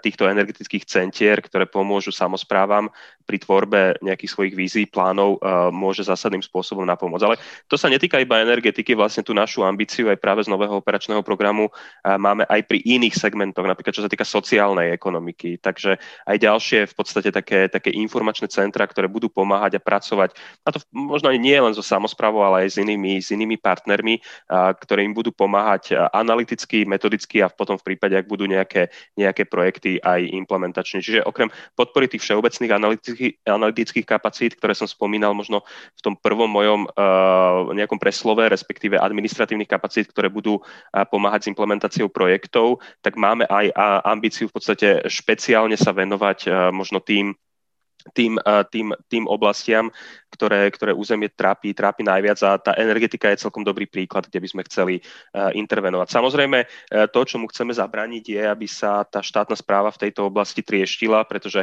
aby sme mali x tisíc uh, rôznych infocentier, také na energetiku, také na sociálnu oblasť, taký na proces verejného obstarávania, takú na neviem, neviem akú oblasť. Čiže jednou z tých našich ambícií do jedného nového programového obdobia všetko to koncentrovať na jednom mieste, vytvoriť také jednotné obslužné miesto pre akého akéhokoľvek eh, človeka alebo teda záujemcu o taký typ informácie, aby v podstate sa trafil do tých jedných dverí, my to nazývame tak eh, regionálne centra. Je to naša ambícia, kde chceme kumulovať všetky tieto, eh, všetky tieto aktivity, aby naozaj tá obslužnosť bola, bola adekvátna, čo sa týka kvality, ale aj aby sme jednoducho neposielali každého od dverí k iným dverám. Čiže toto je jeden taký, jedna taký, taká z našich vízií, čiže nielen vytvoriť tie administratívne alebo teda energetické centra a rôzne iné, iné centra, ktoré budú pomáhať územnej samozpráve, ale snažiť sa ich integrovať pod, minimálne pod jednu strechu. Ďakujem veľmi pekne. Pani Pavlíková, na vás tu prišla jedna uh, konkrétna otázka, uh, ktorú by som ale možno rád tak spojil, pretože sa týka trošku témy, ktorej som sa ja osobne chcel dotknúť, a to je koordinácia, už to tu teda padlo, to je koordinácia medzi jednotlivými strategickými dokumentmi a financovaním. Uh, otázka na vás je, či bude v pláne obnovy rešpektovaná rámcová smernica o vode. Ja to možno ešte trošku rozšírim o to, ako Slovensko doteraz pracovalo s tými jednotlivými smernicami, strategickými plánmi. Čo ma napríklad zaujalo na tom na komponente adaptácie na klimatickú zmenu v pláne obnovy je, že v zdrojových dokumentoch nespomína adaptačnú stratégiu Slovenskej republiky, čo je teda minimálne zvláštne. Vnímate toto ako, ako problém, tú celkovú možno nedostatok tej koordinácie medzi jednotlivými stratégiami a rôznymi ďalšími dokumentmi a smernicami? V pláne obnovy a odolnosti je spomínaná stratégia adaptácie pod jednou čiarkou, lebo presne toto sme sa pýtali na ministerstve životného prostredia na jednom z rokovaní, ale teda je tam od, odkaz e, pod čiarou, by som povedala, ale je tam teda prepojenie, ono, viaceré tie opatrenia, ktoré tam sú, tak sú vlastne vybraté zo stratégie adaptácie e, z roku 2018, ale ona je dosť všeobecná. Možno aj to je ten problém, že e, že je teda všeobecná a až teraz e, sa pripravuje, alebo teda je v, v medzirezortnom pripomienkovacom konaní už spomínaný akčný plán k stratégii adaptácie. Eh, čo sa týka tej prvej eh, otázky, že či bude rešpektovaná rámcová smernica o vode, tak eh, pevne verím, že áno, že bude, lebo, lebo je to vlastne súčasť toho, čím sme viazaní. Rámcová smernica o vode vlastne definuje naše spoločné, našu spoločnú európsku politiku v oblasti ochrany vôd. Ja sama teda evidujem množstvo rôznych eh, projektov z minulosti, kde teda tá rámcová smernica o vode eh, dostala tak akože riadne na frak, by som povedala. Eh, napríklad malé vodné elektrárne, ktoré sú samé od podstaty výborným nápadom, ale tak ako sa u nás realizovali mnohokrát, tak, tak vlastne spôsobili veľké problémy, čo sa týka stavu vodných útvarov alebo teda útvarov povrchových vôd aj podzemných vôd. Eh, čiže verím, že, že pri príprave tých investícií budú dodržané nielen eh, platné zákony, ale aj teda smernice, ktoré sú nejakým spôsobom premietnuté do, do našej legislatívy a verím, že tie projekty prejdú treba s posúdením, čo sa týka dopadu na, na stav vodných útvarov, tak ako musia prejsť treba s procesom posudzovania vplyvov na životné prostredie. V tejto súvislosti mi ešte prišlo tak na rozum, že, že teda mimovládky dosť pozorne sledujú aj ten proces vlastne zjednodušovania povolovania, to je vlastne ten súbor legislatívy týkajúci sa územného plánovania, stavebných konaní a tak ďalej, kde ide teda taká fáma, že to vlastne štát robí kvôli tomu, aby si zjednodušil ako keby pozíciu pri, práve pri implementácii plánu obnovy a odolnosti. Takže dúfam, že, že to nebude e, tie investície vlastne realizované na úkor životného prostredia e, alebo na úkor nejakého, nejakého odstrihnutia e, miestnej komunity od rozhodovania vlastne o, o prostredí, v ktorom žijú, že to je teda naozaj len fáma. Keď sa vrátim vlastne k tej, tej, tej rámcovej smernici o vode, tak vlastne plán obnovy a odolnosti v tej časti, ktorá sa týka reformy v oblasti vodného plánovania, alebo teda, pardon, nejakých vodných investícií, tak tam práve sa ráta s revitalizačnými opatreniami, čiže opatreniami, ktoré by mali smerovať ku zlepšovaniu stavu vodných útvarov, že tie zregulované rieky, eh, ktorým boli treba sa odpojené nejaké bočné ramená, ktoré boli eh, nejako tvrdo zasiahnuté tzv. hydromorfologickými zmenami, tak by mali byť vlastne z časti napravené. Tam bude tiež zaujímavé práve tá deliaca línia, už sme o nej hovorili, tak práve tu je tak, tak zaujímavo nastavená, že niektoré povodia by mali ísť z plánu obnovy a odolnosti a niektoré povodia z, z európskych štrukturálnych fondov. Uh, tak uvidíme, že, že ako to v praxi bude, že či, či tam nájdeme aj nejaký, nejaký logický, nejaké logické delenie. A, a to je asi všetko, čo ma k tomuto napadá. Neviem, ak by teda boli ešte nejaké otázky, tak kľudne nech ľudia napíšu a možno aj neskôr. Ďakujem veľmi pekne. Tá stratégia adaptácie, teda to je jeden z tých príkladov, kedy som sa rád pomýlil. veľmi ma teda teší, že to tak, tak to je. Pán Bakši, na vás tiež jedna konkrétna otázka. A toto už uh, som takmer presvedčený, že sa nemýlim. V pláne obnovy sa počíta s investíciami e, do plynových kotlov pri obnove rodinných domov. Je toto cesta, ktorou by sme mali ísť? Je to, najlepšie, je to skutočne najlepšia možnosť, akú máme a možno je to súčasť toho, uh, toho možno princípu do no significant harm, ktorý Európska komisia od nás požaduje. Teda je to v súlade s týmto princípom? A, tento problém nie je naozaj že čierno-biely.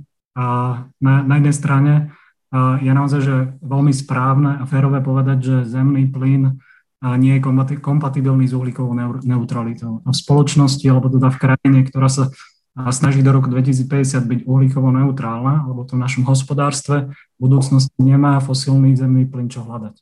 Na druhej strane e, je nutné vnímať, aké možnosti, aké výzvy a aké už konkrétne požiadavky obsahuje tá daná investícia do, do obnovy rodinných domov a na, na jednej strane sú to, sú to výzvy, ktorým bude musieť čeliť, alebo teda ktor, ktorým by mala čeliť tá investícia a to je znižovanie emisí prachových čas, častíc alebo teda problém, riešenia problémov s kvalitou ovzdušia v smogových regiónoch.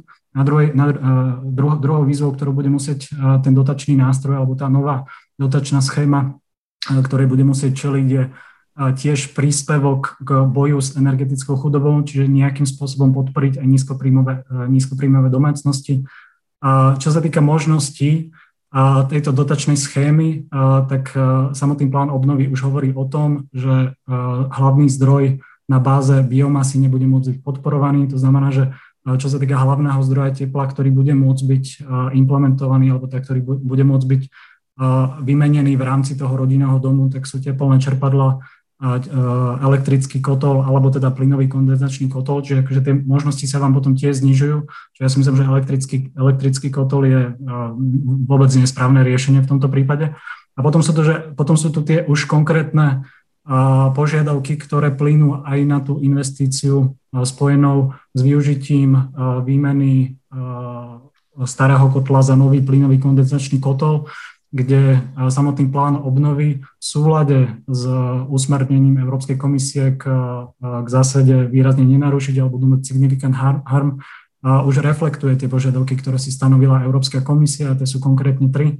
A prvou je, že pokiaľ teda z plánu obnovy pôjdu nejaké investície alebo uvažuje členský štát s investíciami do nových plynových kondenzačných kotlov, tak musí byť súčasťou buď veľkej schém, komplexnej schémy na obnovu budov, alebo musí byť v rámci toho projektu, projektu tá výmena toho kotla musí tak, taktiež obsahovať zateplenie a výmenu okien, čiže musí byť súčasťou komplexnej obnovy.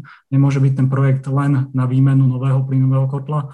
Na druhej, druhou požiadavkou je, že nemôže prispievať táto investícia k zvyšovaniu emisí skleníkových plynov.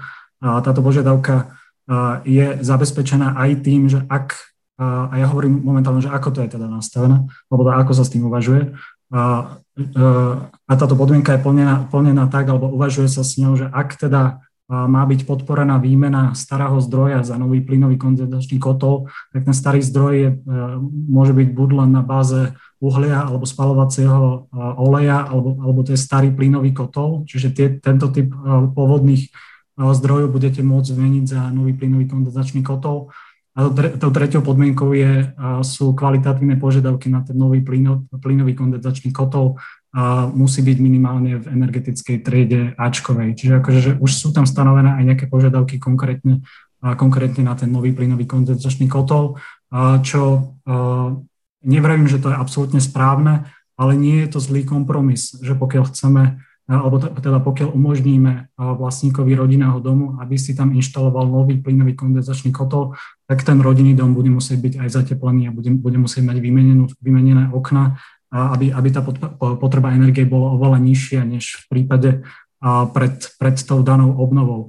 Ak chceme čeliť, alebo teda ak chceme fokusovať teda investície aj na rodinné domy alebo teda na nízkopríjmové domácnosti z regiónov, tak tá diskusia, alebo tá diskusia o tom, že či má byť umožnené tým rodinám, aby si vybrali aj tento typ zariadenia po splnení všetkých tých podmienok, nie je úplne nelegitímna, si myslím. A napriek, aj napriek tomu, že ja by som bol veľmi rád, keby všetkých tých 30 tisíc rodinných domov na konci dňa malo ten hlavný zdroj vymenený za teplné čerpadlo, pretože v súčasnosti už veľa výrobcov teplných čerpadiel ponúka možnosti, ktoré sú už pomerne aj, aj, aj celkom celkom dostupné alebo tiež už sú aj kompatibilné s, s vysokoteplotnými vykurovacími systémami v rámci toho rodinného domu, čiže si už len to teplné čerpadlo napojíte na existujúcu sústavu radiátorov, čiže akože tie možnosti využitia teplného čerpadla sa tiež posúvajú a aj pevne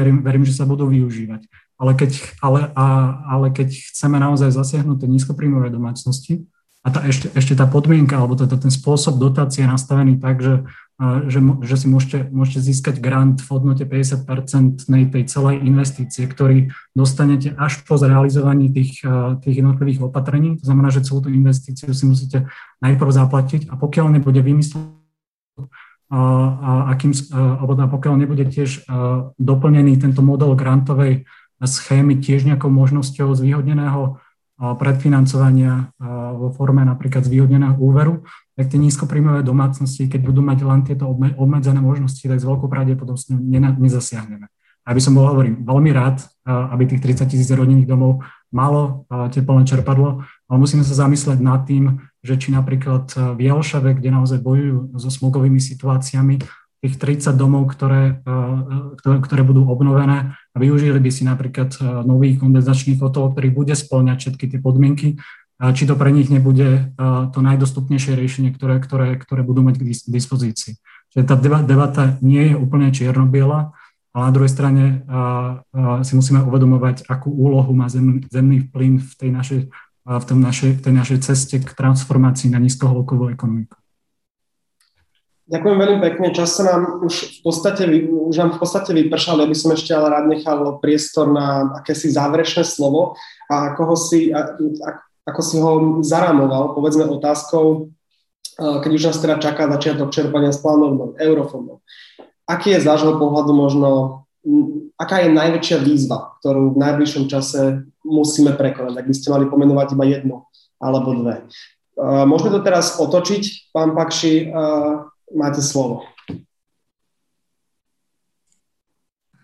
Tak celková výzva v rámci plánu obnovy bude naozaj splniť všetky tie milníky a všetky tie ciele a naozaj do toho časového horizontu roku 2026 zabezpečiť tú implementáciu. Naozaj je to obrovská ambícia v tom krát, krátkom časovom slede všetky tie investície naozaj úspešne preinvestovať a splniť všetky tie milníky, ktoré sú naviazané na reformy, tak ako sme si ich stanovili a, a to, čo vnímam ako jednu z najväčších ohrození možno celej tej implementácie na úrovni tej štátnej správy, je politická neochota ísť do niektorých reform, ku ktorým sme si naviazali tie investície. Lebo pokiaľ nebudeme realizovať tie reformy, čo je na jednej strane akože dobrým pušom pre, pre tú štátnu správu, alebo sú lačení do toho, aby do toho išli, lebo pokiaľ tam nebude tá politická vôľa, tak nám padnú aj tie investície a my si budeme v konečnom dôsledku platiť zo štátneho rozpočtu.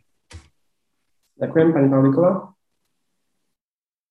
Z môjho pohľadu je to určite komunikácia a koordinácia všetkých vlastne zúčastnených, ktorí v tomto systéme budú v akejkoľvek pozícii pôsobiť, aby to bola skutočne partnerská komunikácia skutočne efektívna koordinácia, aby sme nemuseli čakať mesiace na stretnutie dvoch dôležitých hráčov, ale aby to vlastne išlo všetko tak rýchlo, ako, ako by malo ísť v civilizovaných a v nejakých tak efektívne riadených krajinách. Čiže toto bude podľa mňa najväčšia výzva a pripájam sa potom aj k Richardovi, že to, čo vlastne povedal, tak bude čisto aj zaujímavé sledovať, že ako sa s tým vysporiadame na rôznych úrovniach. Ďakujem pekne, pán Rotár, máte slovo. Ďakujem, ja len možno naviažem na tých, na mojich predrečníkov, ako, áno, súhlasím s tým, že jednou z tou výzvou je, že možno nie len ako keby zahodiť ten rezortizmus, ale aj zahodiť možno také, takú nie úplne až niekedy antagonistický postoj, že teda štátna správa versus, versus zvyšok krajiny, ale naozaj sme na jednej, na jednej lodi, ten výsledok bude, alebo teda má byť prospech 5 miliónov obyvateľov, takže pokračujme v partnerskej diskusii, tak aby v podstate aj operačný program Slovensko, aj partnerská dohoda slúžila, priniesol tie očakávania, ktoré všetci očakávajú. Pán Bročka. Tuto uh, úplne vystihla Martina kvalitná komunikácia a kooperácia medzi štátnou správou a samozprávou. Bude jednoznačne uh, najkľúčovejšia a od toho sa bude všetko ostatné odvíjať. A ja nám všetkým držím palce. Ja sa pridávam a takisto držím palce. Uh, čas nám teda vypršal. Ja vám veľmi pekne ďakujem. Samozrejme môjim dnešným hostom, pán Peter Bročka, viceprezident Únie miest Slovenska. Ďakujem pekne. Majte sa krásne. Matúš Drota, riaditeľ odboru metodiky a koordinácie subjektov na Ministerstva investícií, regionálneho rozvoja a informatizácie. Ďakujem, že ste boli s nami. Ďakujem pekne, pekný zvyšok dňa všetkým. Pani Martina Pavlíková, environmentalistka zo Združenia Slatinka, veľmi pekne vám ďakujeme vám. Dovidenia. A Richard Pakši, analytik z občianského združenia Budovy pre budúcnosť. Ďakujem aj ja, pekný deň prajem. Ďakujem veľmi pekne aj vám, milí diváci a uh, prajem vám veľmi pekný, už dá sa povedať víkend, bude veľmi teplo, tak kľudne vybehnete niekde k vode alebo do Ďakujem a dovidenia.